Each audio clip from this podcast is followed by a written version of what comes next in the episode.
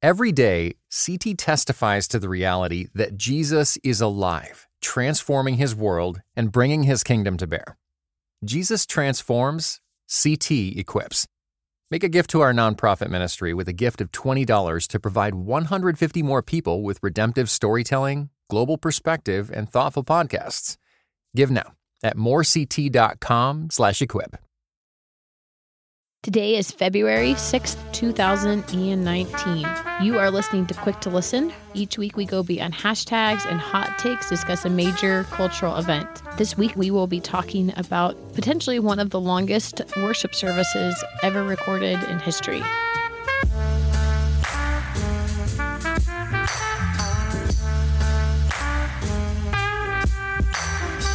I'm Morgan Lee, Associate Digital Media Producer here at Christianity Today and I'm with my co host, our editor in chief here at CT, Mark Galli.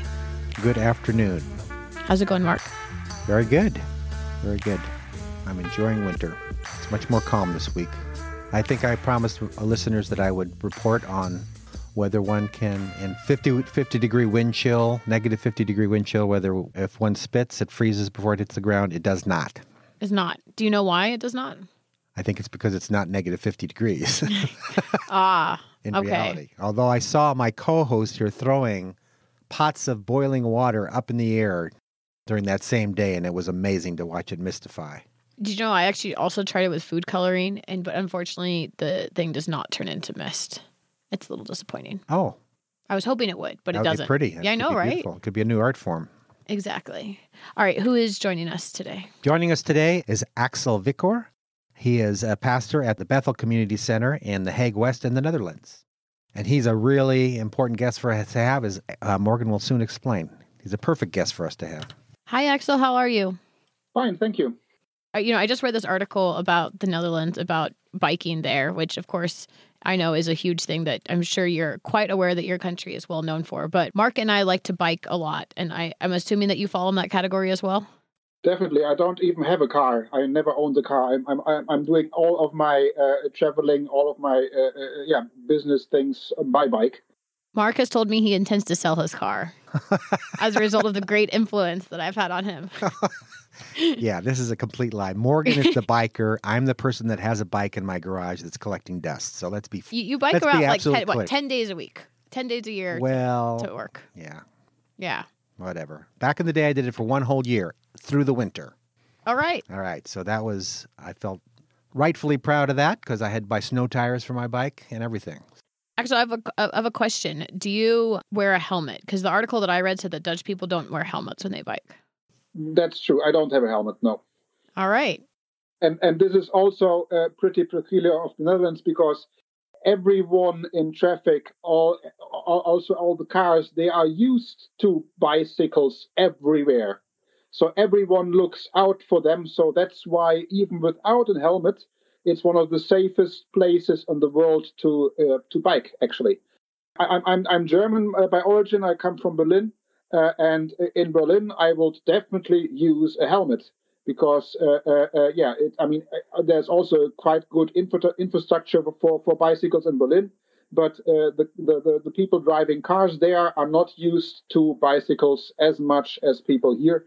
So uh, it's much more dangerous to to bike there, and and here it's not a problem. I mean, even my little little, little children, like eight and three three years old, they don't have a helmet. There you go, freedom, baby. In Chicago, of course, uh, uh, of the times I've fallen, two I think two of the times had to do with slippery conditions, and I whacked my head pretty hard. Fortunately, I had a helmet on, but otherwise, I'm pretty sure I would have had a concussion. Well, this is not a biking podcast, unfortunately, though it could. It could easily- turn into that. I would not be sad if it did, but we do have a really good story, and I do want to talk about it with everyone. So let's get into it. All right. For nearly 100 days, more than 500 Dutch pastors across denominations gathered at the Bethel Community Center for a continuous worship service. Why? To protect a refugee family from deportation. I'm going to read from our own reporting about this incident. The Dutch government is generally prohibited from interrupting religious services, so the Protestant congregation kept extending their gathering during the debate over family asylum, or kinderpardon. Last week, officials agreed to allow the Armenian family at Bethel, along with 700 others who have lived in the country for more than a decade, to have their cases reviewed again rather than facing immediate expulsion. This week on Quick to Listen, we'd like to discuss how this service got started and what type of impact it might have on the Christian community in the Netherlands long term. All right, Mark, let's do a gut check. This is actually kind of a cool story to do a gut check on. Sometimes we just only pick like terrible things. Like terrible things we feel badly about. Yeah. All right, but let me hear. Let me hear what you are. oh yeah. Well, so my my heart pumped with pride for uh for a good part of this story and oh for the whole story actually. Because I, as you know, I'm I don't have much patience with people who protest, whose sole form of protest or trying to work for uh, change in our society is to either uh, stand in a protest and raise a sign, which you know it has some uses. But here is a group of people who actually made some made a commitment that took time, energy, effort, money, and uh, perseverance to uh, help work for some social justice, and that's that's just so impressive. What I thought was kind of interesting about this story is that the very way that they could figure out to stop this family from being deported was to have a worship service itself. Yeah, so it sort of combines uh, a lot of elements of what it means to be a Christian, to advocate for justice, to worship the Lord our God. Yes. But like almost like these churches weren't giving like really another option about how they wanted to protest, right, right? right. It so it'd be like cool to like draft legislation like that. It's like, well, if you don't want that to happen, I think that's either that's a custom or law in the United States that uh, officials aren't aren't permitted to go in houses of worship, but I don't know that for a fact. But I know some churches have used that as a way to protect some some immigrants coming across the border back in the day. And yet this story was like kind of even cooler and more unique in some ways because it wasn't just the church building, it was the fact that they had to have this like continuous worship service. And it was uh, across denominations as well. Yeah. This is Mark's type of story. Loves Christian unity on display. I'm not sounds so cynical, but you do love this I of do. thing. I talk about it all the time to, to no avail most of the time. Yeah. All right. Well, Axel, what a treat to have you on the show to talk about what you've been getting to see up close and personal. And so I, I want to first just ask you about how this particular Armenian family got in touch with Bethel. They were in, in the Netherlands already for nine years, and uh, uh, during the whole time, their asylum procedure was ongoing and was uh, continuously also delayed, uh, mainly by the government appealing positive positive decisions by different courts. But like the highest court, actually, what was the first one to reject their asylum plea. Then they, they made the plea for this kinderpardon, this child amnesty, actually, which usually should protect all the families with children who have been in the Netherlands for longer than five years. Like two of these children, they are, they are now grown up, but they're still a little uh, a smaller smaller brother sibling. Uh, uh, Zerak, he's, he's, he's 14 and uh, got to the Netherlands when he was five. And so for him, this family applied for, for a kinderpardon for this child amnesty. And that also got rejected as in 94% of the cases, which is pretty strange because the, the group it should be protecting, it doesn't protect because there are little little uh, uh, rules attached that you only can be granted this child asylum when you have worked with the authority to be to, to, to get deported actually which is kind of self-contradictory. But in, in some cases the very fact that you apply for a children's asylum was the reason that you got rejected. Oh gosh. quite, it's quite quite Kafkaesque, but like the, the rules and also also like the the, the government uh, principally appealing all positive court decisions is mainly to to depress numbers of people being allowed to stay. So uh, the, the the Protestant Church uh, uh, already for a long time in the Netherlands has have protested against that and have have, have said that, that that that's unjust, that's inhumane, especially because a lot of scientists have have have attested to the fact that it's traumatizing uh, children actually uh, children who are sometimes born in the, in the Netherlands who have been here for a very long time and uh, they get uh, disrupted in their development and get traumatized for life if you deport them after such a long time but this particular family was living uh, asylum shelter when this last resort, this children par- kinderpardon got rejected. and they actually moved into their own parish that is in Katwijk, quite nearby The Hague, at the coast, uh, uh, which is a small uh, Reformed church parish. We got to know them in the last three months quite well. But uh, uh, in the small village, they didn't have the means to protect them with an ongoing church service. So actually, how we got in contact with them, I I, I, was uh, like like a volunteer in in there, uh, like uh, who was was helping them, actually called me of the night where they actually expected the authorities to haul them out of the church and to put them into deportation uh, uh, prison. He called me actually and told me, yeah, this this family will be hauled out of out of this church probably even this night.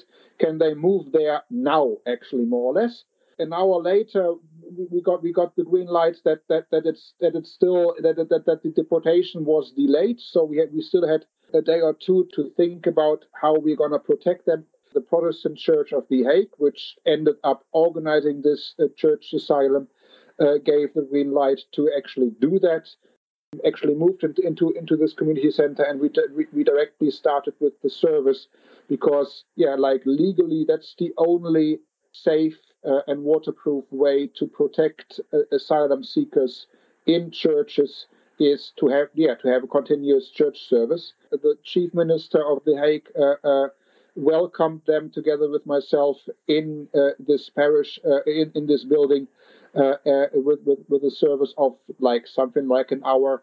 And then actually, I and some some parish members took over the very simple uh, yeah, Taizé prayer. We've got a Taizé prayer already for 10 years in this in this building uh, weekly. Uh, uh, and in the night before, I just copy and pasted like 500 liturgies of the last 10 years into one into, into one document, singing and having silence and, and, and, and reading the Bible in this Taizé kind of way until the organizers ha- had uh, like prepared a Google Doc uh, uh, which could be shared uh, in the Church of the Netherlands and also uh, abroad, and uh, the first volunteers were, were were being found to, to to, to to actually take over. So this this was how it started with a quite empty roster, and this this filled very very quickly. Like when we started. I, I, I, thought, well, I, I will be happy if we, you know, uh, if, if we can do that for one week because the, the Central Protestant Church of the Netherlands, they uh, very quickly signaled their support and also uh, spread the news and, and like wrote an email to all the pastors of the Protestant Church to uh, uh please participate in this effort. The priests and pastors and, and, and, lay, and lay people took the effort of, of, of putting themselves on the on this roster and uh, uh, participated. And when you talk about the the Protestant Church at The Hague. Is that the international church? No, the Protestant Church of The Hague uh, is uh, a subsidiary of the Protestant Church of the Netherlands, which uh, formed in 2005. The church landscape in the Netherlands, but it's quite fragmented, especially for myself. Again, I'm, I'm from Germany, where there is like two churches, the Protestant and the Catholic. yeah, yeah, yeah. Uh, uh, in the Netherlands, there's a quite familiar joke that you have to put two Dutch people into one room uh, for one hour and you've got three churches. uh, it's a good joke. So this joke actually ended in 2005, where a lot of small Protestant churches uh, uh said, well, uh, this separation thing, it has to end. We have to form a big tent uh, of a Protestant church, like from the Lutheran to the Reformed, not all of them, but most of the small churches actually got together to form the PKN, the Protest, Protestantse Kerk in Nederland, so the Protestant Church of the Netherlands, and the local subsidiary uh, in The Hague is the Protestant Church of, of The Hague. But talking about international churches, also lots of international churches in The Hague and also uh, in other parts of, uh, of, of the Netherlands participated. So we also had services in English, in, in French, in German of this ongoing uh, church service. Okay. So Axel, I did want to just mention that it was nice that you mentioned Taizé because I went there back in November and I have a great appreciation for the music. I when think you, when you would say there, you mean Taizé, France. Yes. Okay. Yes. Thank you. Make that clear. Yep. Because that's pretty impressive. That's pretty awesome. I was in France and I sang Taizé, but I think Taizé music is actually uniquely designed to sing for a very long period of time. So that's definitely yes, yes. I, I, I wouldn't have been a Christian if if, if not for Taizé. I mean, it's it's quite it's quite uh, an important place in my biography. Ah, okay. That's awesome. So, question then: You had this spread, this Google Doc spreadsheet that you said that people were filling out. Did everything kind of go as planned? Did the pastors who had signed up come and do their services? Did they bring people from their churches, or were there any kind of hiccups that happened along the way? In, in a service uh, lasting for 2,306 hours, of course, there. it, it, was it was quite quite uh, for most of the time it was quite spontaneous.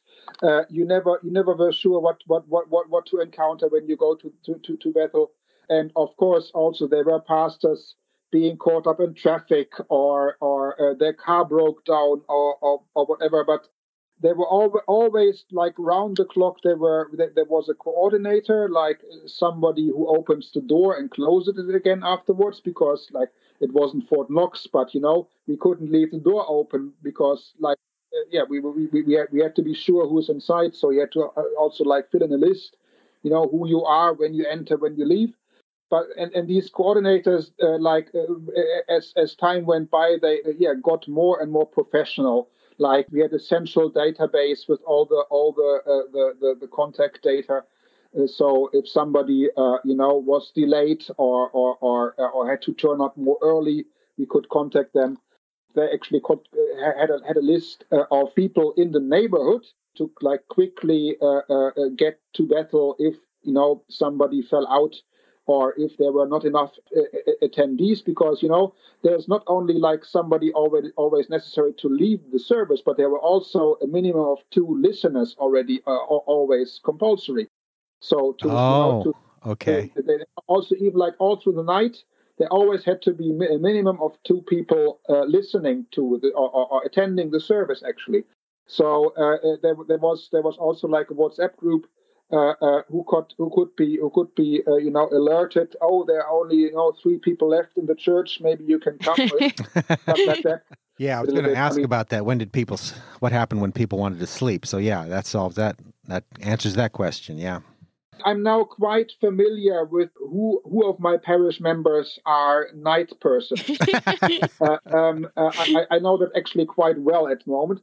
You know, there are parish members at 86 who told me, "Oh yeah, last night I couldn't sleep anymore at three o'clock in the morning. Yeah, I just went to church, you know."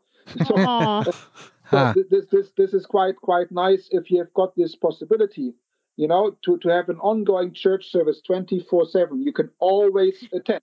The, the, the, the reason why to do it was quite sad actually or was quite depressing that it's necessary to do this but it was also a, a, really a really big gift to this parish and to and, and to the church in The Hague because I, I still get messages along the line that finally I know why there is a church. You know, a very, a very fundamental way of, of recognizing, oh, that's what the church is for, you know? A very a very basic way of showing uh, uh, mercy, of of showing a neighborly love, and people understood that. There were many parish members actually, you know, who, who visit my services almost every Sunday, who told me, you know, don't be offended, but you know, in in Bethel, I, I finally feel what it means to serve to to to, to have a service. I mean, it, it it was it was just much more urgent. Almost every Sunday, we pray for like uh, uh, refugees. But by praying for refugees, we did something for refugees. The, the prayer and the deed actually fell in one. Uh, uh, many many readings of the Bibles of the Bible sounded very different in this service. Psalm 84, something like that. Your house, Lord, is my shelter. If you pray this in a usual service, you say, oh, yeah, yeah, it's nice to be here, you know. but if you pray this in this ongoing church service in Bethel, it's, it's just much more urgent. I'm really loving everything that you're having to say. So I, I have some more questions just about um, kind of this energy that you were feeling. So when you were looking at the the signups of who was agreeing to be on this list, were there any churches or denominations that you were like really pleasantly surprised that they were there that you maybe didn't think that they would have come, but you were like, wow, they decided to participate as well? Uh, lots of them actually. Uh, like uh, on on the very first day. I mean, um, I, have got one parish member who was al- who is also a, a, a pastor.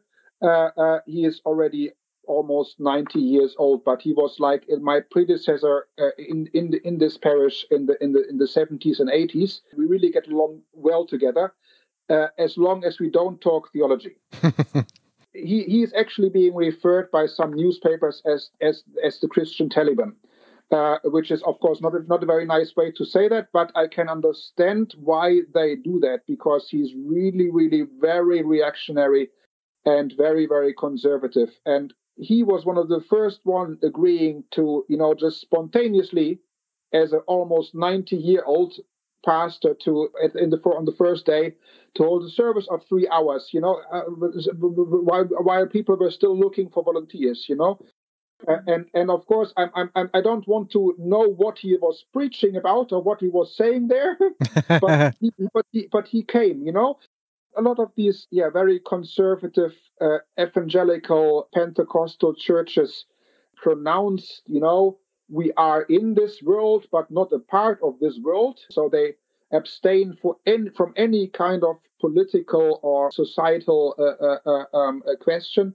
They all participated. I was more often uh, surprised actually than not.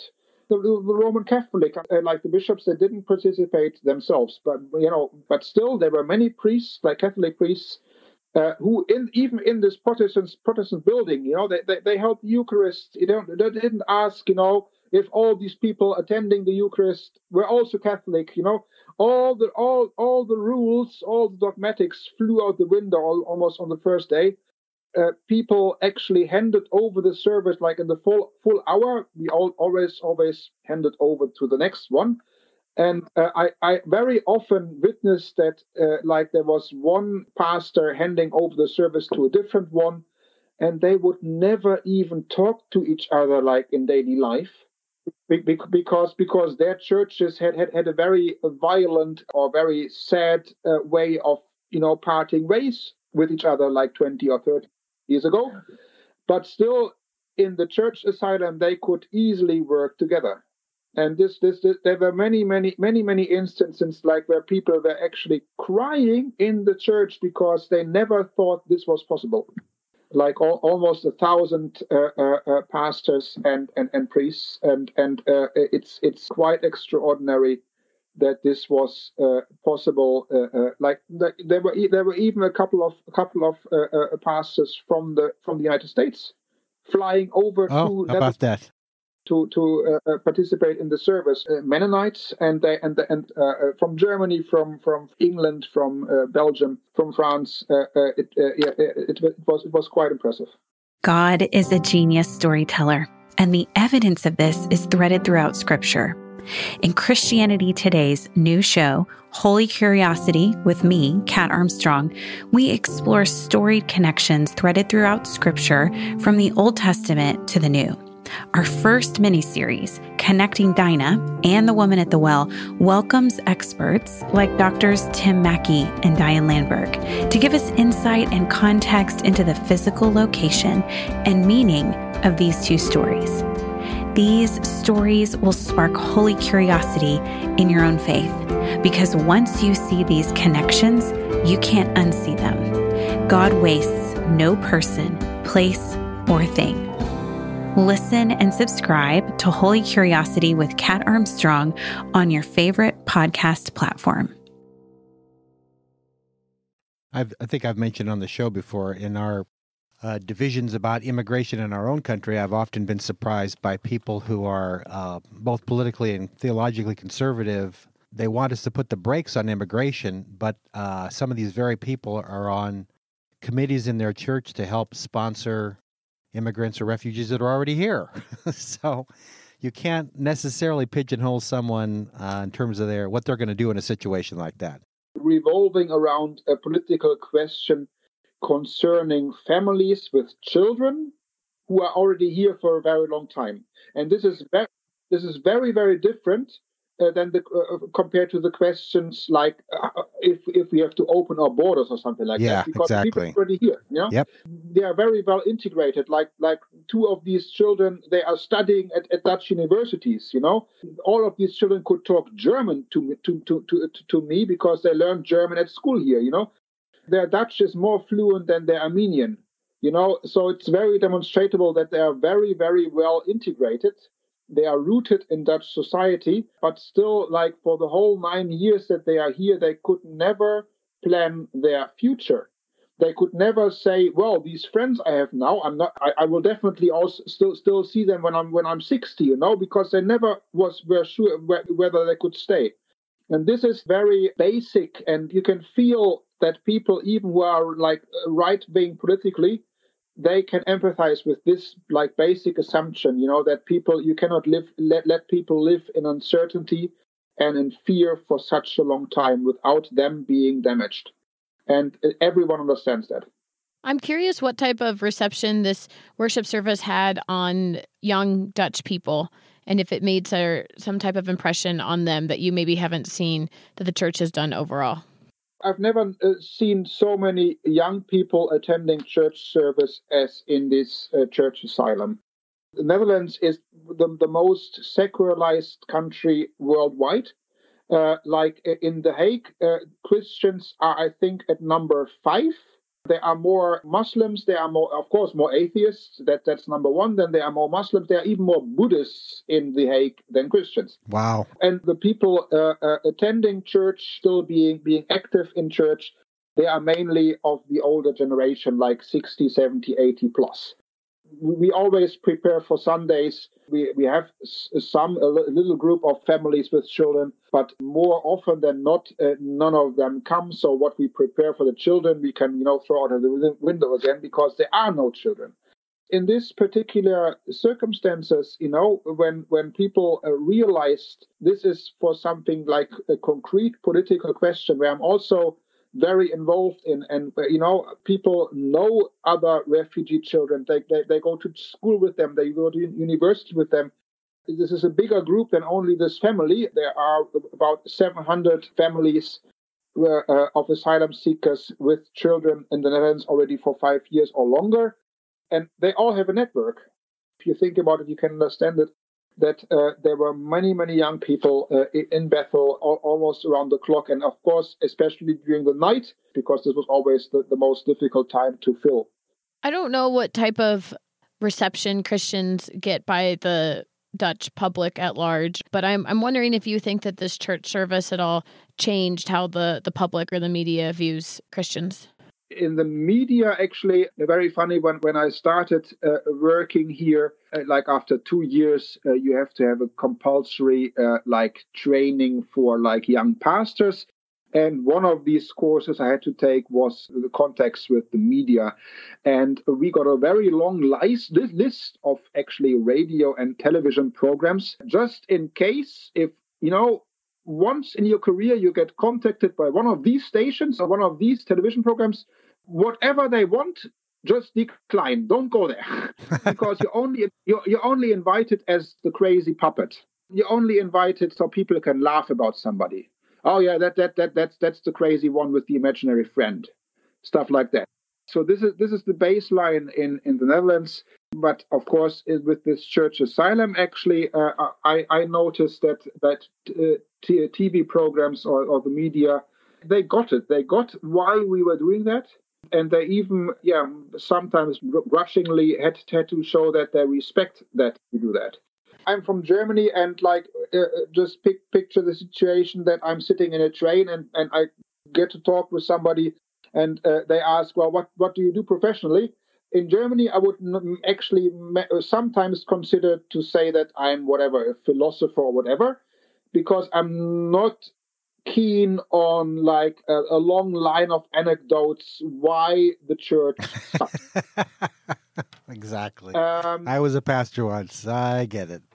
Or Yeah, they yeah, or they yeah. clean up their language and all of a sudden, yeah, pretend you can't they can't talk about certain things all of a sudden. Yeah. That's right. That's right. Like th- th- then you get a litany, you know, what the pastor did wrong at the funeral of my grandmother and stuff like that. but uh, I, I quickly learned actually that in the Netherlands that's not necessary. Uh, you know, um, uh, very often, you know, you, you, you, get to talk with people in the, in the public transport or, or on the street, and when you mention that you're a pastor, people are really curious because they are they are much more uh, uh, distance from the church, and they actually, oh, I never, I never met a pastor. Actually, what do you do during the week? You know, are, are, you only are you only working on Sundays? You know, so people are really interested. Uh, uh, what what uh, and and do you really believe all this you know? So a, a, big difference in this very very secularized country that people cannot really imagine what a pastor actually does in daily life this episode of Quick to Listen is brought to you in part by Libromania, a podcast for book lovers from the Close Reads Podcast Network. Through conversations with contemporary novelists, poets, and biographers, as well as collectors, designers, and others, Libromania is for the person who believes that good books are an essential part of the good life. David, why don't you start just by sort of summarizing who you are and what you guys are doing? So I am David Kern, and my main day job is as a media person for the CiRCE Institute. We are an education nonprofit, and we produce a lot of different media in support of educators of all different kinds. And the Close Reads Podcast Network is our main network that comes out of that. And there's four or five shows there with a couple of different seasonal shows. So give me a quick overview of this particular podcast, Libromania the conceit, I guess, was people who consider themselves bookish like books for all kinds of different reasons, right? People who love books talk about how much they love the smell of books, right? And then there's people who love books collect books. People who love books love bookstores. They love book design. So we want to have a way to talk about things like book design or book layout or book collecting or running a bookstore. For more information, go to closereadspods.com or subscribe on iTunes, Spotify, or wherever you dial up your favorite podcasts. So we, we actually talked about Taizé a couple minutes ago, which I think of this as a huge example of ecumenism. I, I'm curious, Axel, what has this experience taught you about, you know, church unity?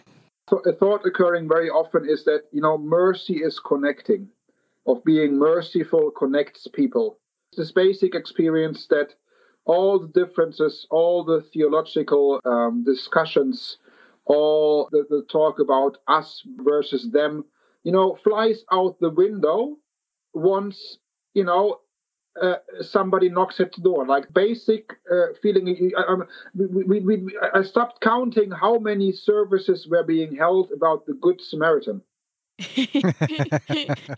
I mean, I mean, so, so, some sometimes uh, a, pastor opened its his or her service and saying, "Well, um, I heard through the door when I was when I was putting up on my gown that that the pastor before me was also preaching about the Good Samaritan. That's actually also the subject I was prepared. I hope so you don't mind. You know, so, so everyone came up with this story that you have to be moved by uh, uh, people in need.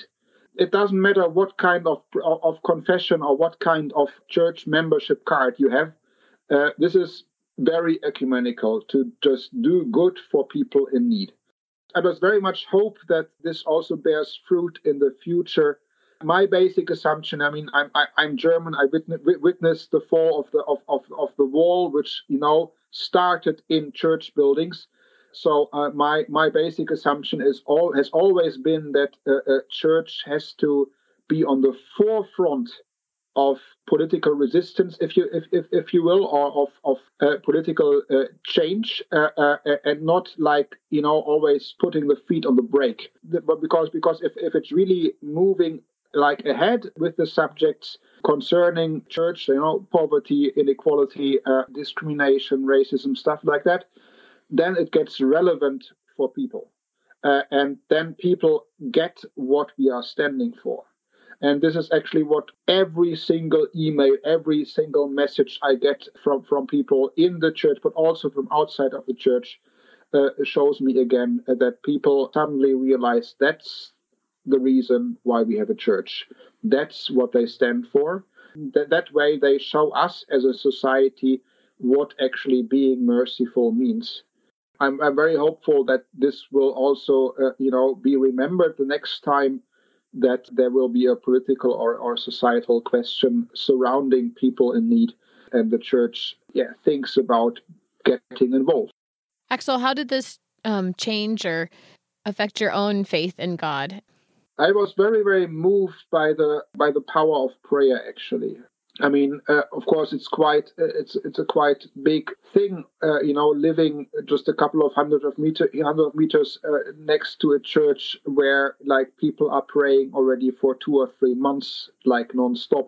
There are hardly any any Christians living in this small street where the, where Bethel is is localized, but I always saw neighbors sitting in this church, even even even during the night. I mean, uh, they suddenly got involved. I, I got I got a couple of weeks in. One of one of my Twitter followers in the Hague uh, uh, who always prefaced their messages to me. Yeah, I'm not a Christian, but you know, uh, I've got a question. You know, I, I don't believe, but can you tell me that about it? No, she actually asked me. Well, my 14 year old uh, uh, daughter, uh, uh, she, she, got a children's Bible for her birthday last year. And you know, I'm not I'm not believing, but you know, I can read stories in the Bible. Can I also, you know, contribute to the service? Huh. How about that? It was it was a bit tricky because we didn't want to advertise, you know, that there are also like unbelieving people leading the service, because there was, of, of course, a little bit of criticism in the conservative corner of the Protestant church. Yeah, this is not really a service, and we didn't really want to put a lot of wind in this in these sails. But still, it was so moving that even you know, like people not being involved in the church in any way, they suddenly want wanted to lead a service. You know, I mean, this is not somebody you know entering a service for I don't know a marriage of a friend or whatever, but you know preparing themselves for a week, you know, to to actually lead a, uh, lead a service for an hour or two. If something like this church asylum is so powerful that it moves people in this way, yeah, I mean, prayer is quite strong. I mean, I mean, when we concluded last Wednesday, somebody sitting next to me, uh, uh, uh yeah, uh, asked me, well, uh, I mean, if this is possible, you know, what's impossible actually? You know, I mean, I mean, there was one of one of the biggest political parties in the Netherlands changed course on this aspect, and this is actually why why we could end. You know, this is one of one of the coalition partners, actually a Christian party, but still, you know, conservative Christian. So they were always against this Kinderpardon, yeah, and they didn't want many many foreigners in in the country. But mainly because of this church asylum, uh, this old traditional party changed course. I mean, if prayer can do that, what's impossible? When things did come to an end last Wednesday, you know, it's been about a week since this has stopped. What are you thinking about? What are the conversations that you've had? What is the general reaction being now that your life is kind of going back to normal, but maybe there's actually a new normal? Yeah, I actually have to have to find a new uh, what what am I going to do actually because yeah, it, it, it has been quite immersing, of course, and and still people you know stop me or stop the other organizers on the street to congratulate us. It's still quite uh, moving that everyone wants wants to talk about that. Uh, because it hasn't been any kind of, of reason uh, to do this. Like, you know, people ask me, are you now in the Guinness Book of Records or something like that? Or, you know, was there, you know, in the church history of, of, of the Netherlands, uh, uh, um, uh, something being recorded like this worldwidely? I mean, I mean, it's it's. I, I don't think so. Actually, that you know, uh, it was it was very very surreal, you know, to suddenly see the inside of your small you know neighborhood chapel on the front page of the New York Times. so it, it, it, pretty amazing that that that this this has caught the att- attention of so many people, and it also was so inspiring. Difficult to put words to that actually. That that that you know uh, the, the the family has has today actually left uh, the building. We are still in contact, of course on Sunday, we have, we have got a big thank you service and a big party actually in the biggest church of The Hague. I mean, Bethel is much too small for that. So all the thousand pastors and all the people involved got invited, and this will be a big happening on Sunday afternoon. And the organization of this church asylum still has to, you know, make up the balance also theologically, uh, financially also because lots of co- costs are also involved. There, there will will definitely also like being uh, like researchers and uh, yeah uh, doing their PhD on this church asylum or whatever. So this will definitely have a long tail of, of consequences. It still beggars belief actually for myself even that it's finished now and and, and, and also finished in mainly uh, know positive way. I mean you know this is a political compromise, so there are also some some drawbacks you know the, the biggest the biggest coalition partner didn't accept uh, uh, the, the change of this of this law uh, without uh, you know being uh, get, get, getting getting paid in a different way. So you know the the costs being paid, for instance, is that the Netherlands will accept 250 refugees less each year from now on. So and this is like very vulnerable people. So it's not only good news, uh, but uh, uh, like this this uh, group of people we did it for, like the, the church, uh, the, the, the, asylum seekers with children, the families, they are uh, for the most part now they, they can now plan for the for the future here, and this is a really really big plus plus for us. And I'm sure that you had people who were very happy that this party changed their mind, but had probably signed up to themselves lead services as well. Yes. Not not to say that there weren't any discussions, even even within the church. There was also even in my parish actually there were people who didn't agree that we do that. Uh, but but it's it, it was it was mainly mainly the resistance was mainly more with the form than with the with with with the subject. Like, do you have to employ a search service to do that? You know, isn't that a misuse of, of a church service? You know, to use a church service so to, to thwart thwart that the law is being carried out. I always answered, well, come, you know, see if we fake it. uh, uh, that that was my basic my, my basic reply. There is no other way. You know, we had a family knocking on our door, a family who who, who once they will be deported actually face danger of being killed. Uh, and the only way of protecting them is actually to do what we do best, you know, holding services, praying, uh, uh, uh worshiping. And what's wrong with that? And everyone who actually came by and looked if we faked it went away uh, with resolution that this is a service. This is actually more, even more a service than the usual Sunday service. Well, thank you so much for sharing all of this, Axel, with our listeners. It was just really outstanding to hear you give some more details about everything that's been going on in The Hague in the Netherlands. If people have feedback, they can leave that with us over email. We're at podcast at christianitytoday.com. We are also on Twitter at CT Podcasts now is the time of the show where we remind everyone that if they would like to continue to make Christianity Today possible, they can do that by becoming a subscriber of Christianity Today, our magazine. Mark, I think you, you know, have a number of stories that you liked in our January, February issue, but there was an interview in particular you thought was interesting and had some good food for thought for our readers. Yeah, and it happens to coincide with uh, our topic of our show today. Uh, Andy Olson, our fine, fine managing editor of our print edition, interviewed the president of International Justice Mission, which is one of the most effective and faithful uh, organizations in the world today, seeking justice for people all across the world in Christ's name.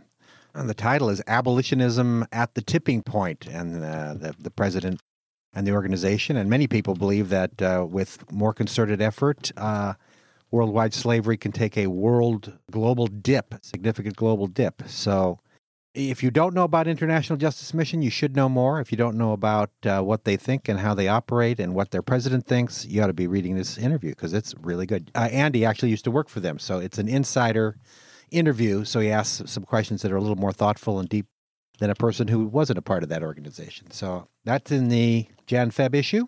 Encourage you to look at that. All right. So if you'd like to read that particular interview, which, you know, Mark was saying you should know what their work is, there's some people too who think that their work is mainly about sex trafficking. And that is an important part of the work that they do, but that is definitely not the only thing that they do. And I think that this interview gives a good sense of just the scope of what they're trying to do, whether it's working with governments or multinationals or trying to affect supply chains. I found that interview pretty informative. So you can do that by becoming a subscriber. That's orderct.com slash quick to listen, orderct.com slash quick to listen. Thank you, everyone who supports our show. We know that you're out there. We really appreciate it.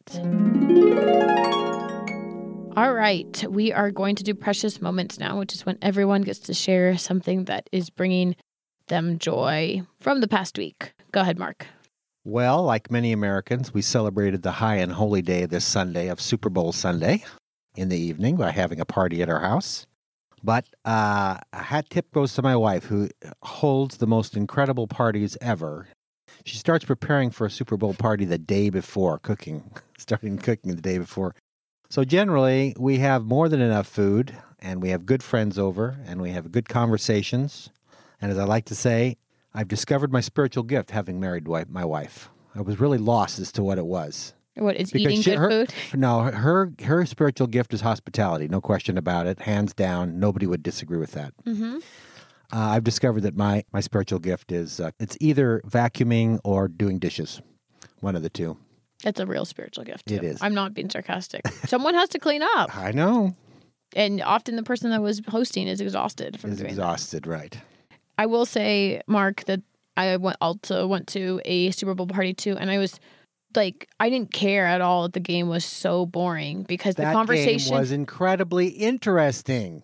the game was really boring, and I didn't care. because the battle is really interesting. Okay. All right. All right. Well, I needless to say, I had just like really good conversations with the people that I was with, so didn't matter. Yeah, we had friends uh, over who we've been friends with for thirty years.